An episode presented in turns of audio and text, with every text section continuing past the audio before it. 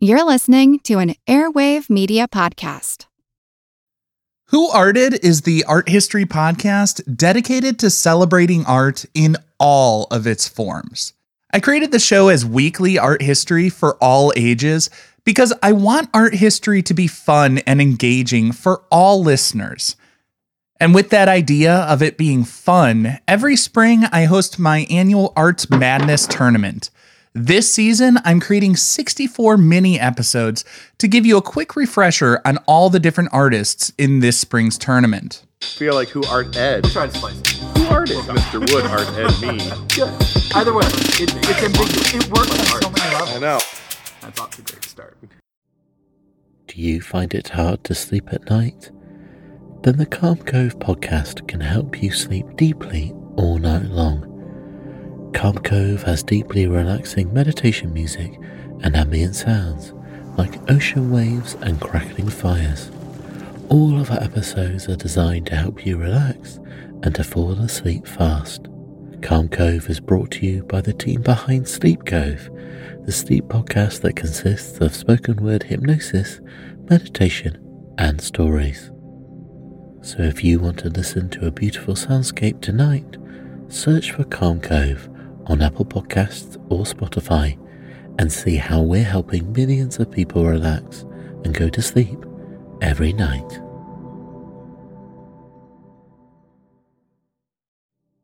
Do you find it hard to sleep at night?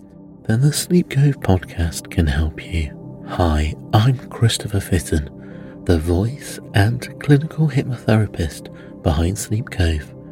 Sleep Cove features sleep hypnosis, meditations, and bedtime stories, all designed to help those of you who struggle at night to achieve a restful and peaceful night's sleep. Search for Sleep Cove on Apple Podcasts or Spotify and see why Sleep Cove helps millions of people sleep deeply all night Welcome to Who Arted, where we explore visual arts in an audio medium. I'm your host, Kyle Wood, and for today's episode, we're going to focus on Gustav Eiffel and the Eiffel Tower. In the late 19th century, a World's Fair was a really big deal. In a time when most people lived their entire lives within a 20 mile radius of where they were born, the fairs were a rare opportunity for people to experience the best of various cultures through grand exhibitions. In 1889, the city of Paris created a display that would become a cultural landmark for generations to come. The idea was to create a building 300 meters tall. For listeners in the United States, a meter is a unit of measure in a much simpler and more logical base 10 metric system that pretty much everyone else in the world is using. 300 meters is just a bit more than 300 yards, or about a thousand feet. The Eiffel Tower was by far the largest structure built at that time. The previous record holder was the Washington Monument in the US, standing at about 555 feet or 169 meters tall. Gustav Eiffel was an entrepreneur, and he had two engineers working with him to plan the Iron Tower. But not everyone was on board with the design. Audiences today may be surprised to hear that many Parisians thought the design was an eyesore and a blight on their beautiful city. The architect, Stephen Sauvestre, was commissioned to work on the design and make it less ugly. He drafted arches, glass walled halls on every level, stonework around the base, and other ornamental details throughout the structure. Ultimately, they stripped it down to a more utilitarian structure, but they kept his idea of arches at the base. The form of the tower was largely determined by the engineer's calculations to cut down on wind resistance. The primary resistance, though, came from writers and artists who criticized the tower throughout its construction. I think my favorite description came from Francois Corbière, who called it quote, this mast of iron gymnasium apparatus, incomplete, confused, and deformed. Of course, this criticism faded as the World's Fair began, and the tower was a huge hit.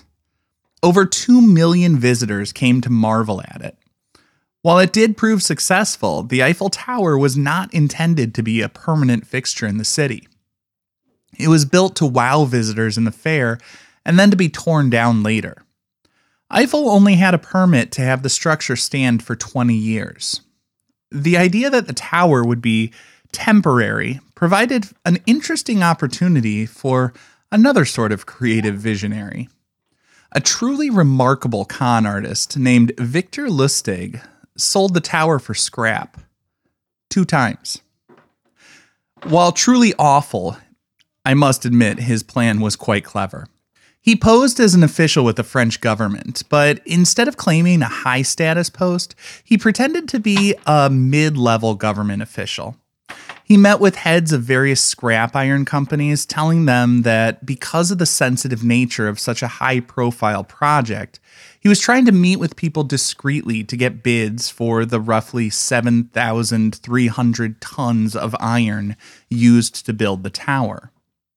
He then met privately with the least successful of the bidders and tried to appear empathetic.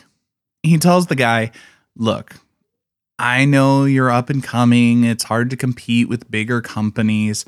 I feel for you. I'm just a mid level government employee. I'm struggling too. Maybe we can help each other out. He actually got the guy to bribe him for the contract for all that scrap iron, which did a few things it made him seem a little more credible to the guy he was conning. But more importantly for Lustig, it made his mark less likely to report the crime, as doing so would not only be embarrassing, but it would also implicate him for the bribery. Lustig got the money and then fled to Austria, where he watched the papers to see if there were any reports of the crime. And he was right. The businessman was too embarrassed to report it. In the ultimate show of hubris, Lustig returned to Paris and attempted to repeat the exact same scam. The second time around, though, he was not so successful and ended up having to flee the country yet again. He went on to carry out numerous other audacious crimes before he was arrested and sent to the notorious Alcatraz prison in the United States. The tower was never sold for scrap, of course. It stands today as one of the most recognizable symbols of the city of Paris. Just to wrap things up, here are a few extra fun facts about the tower. It's a few meters taller today than it was when it was built in 1889 due to antennae that have been added to the top. Because heat makes metal expand, the Eiffel Tower stands a bit taller in the summer. It even bends slightly away from the sun as the iron on the sunny side will expand a few inches more than the iron on the shady side. And finally, to prevent all of that iron from rusting, the entire tower needs to be repainted every seven years. This concludes this week's episode of Who Arted, part of the Airwave Media Podcast Network.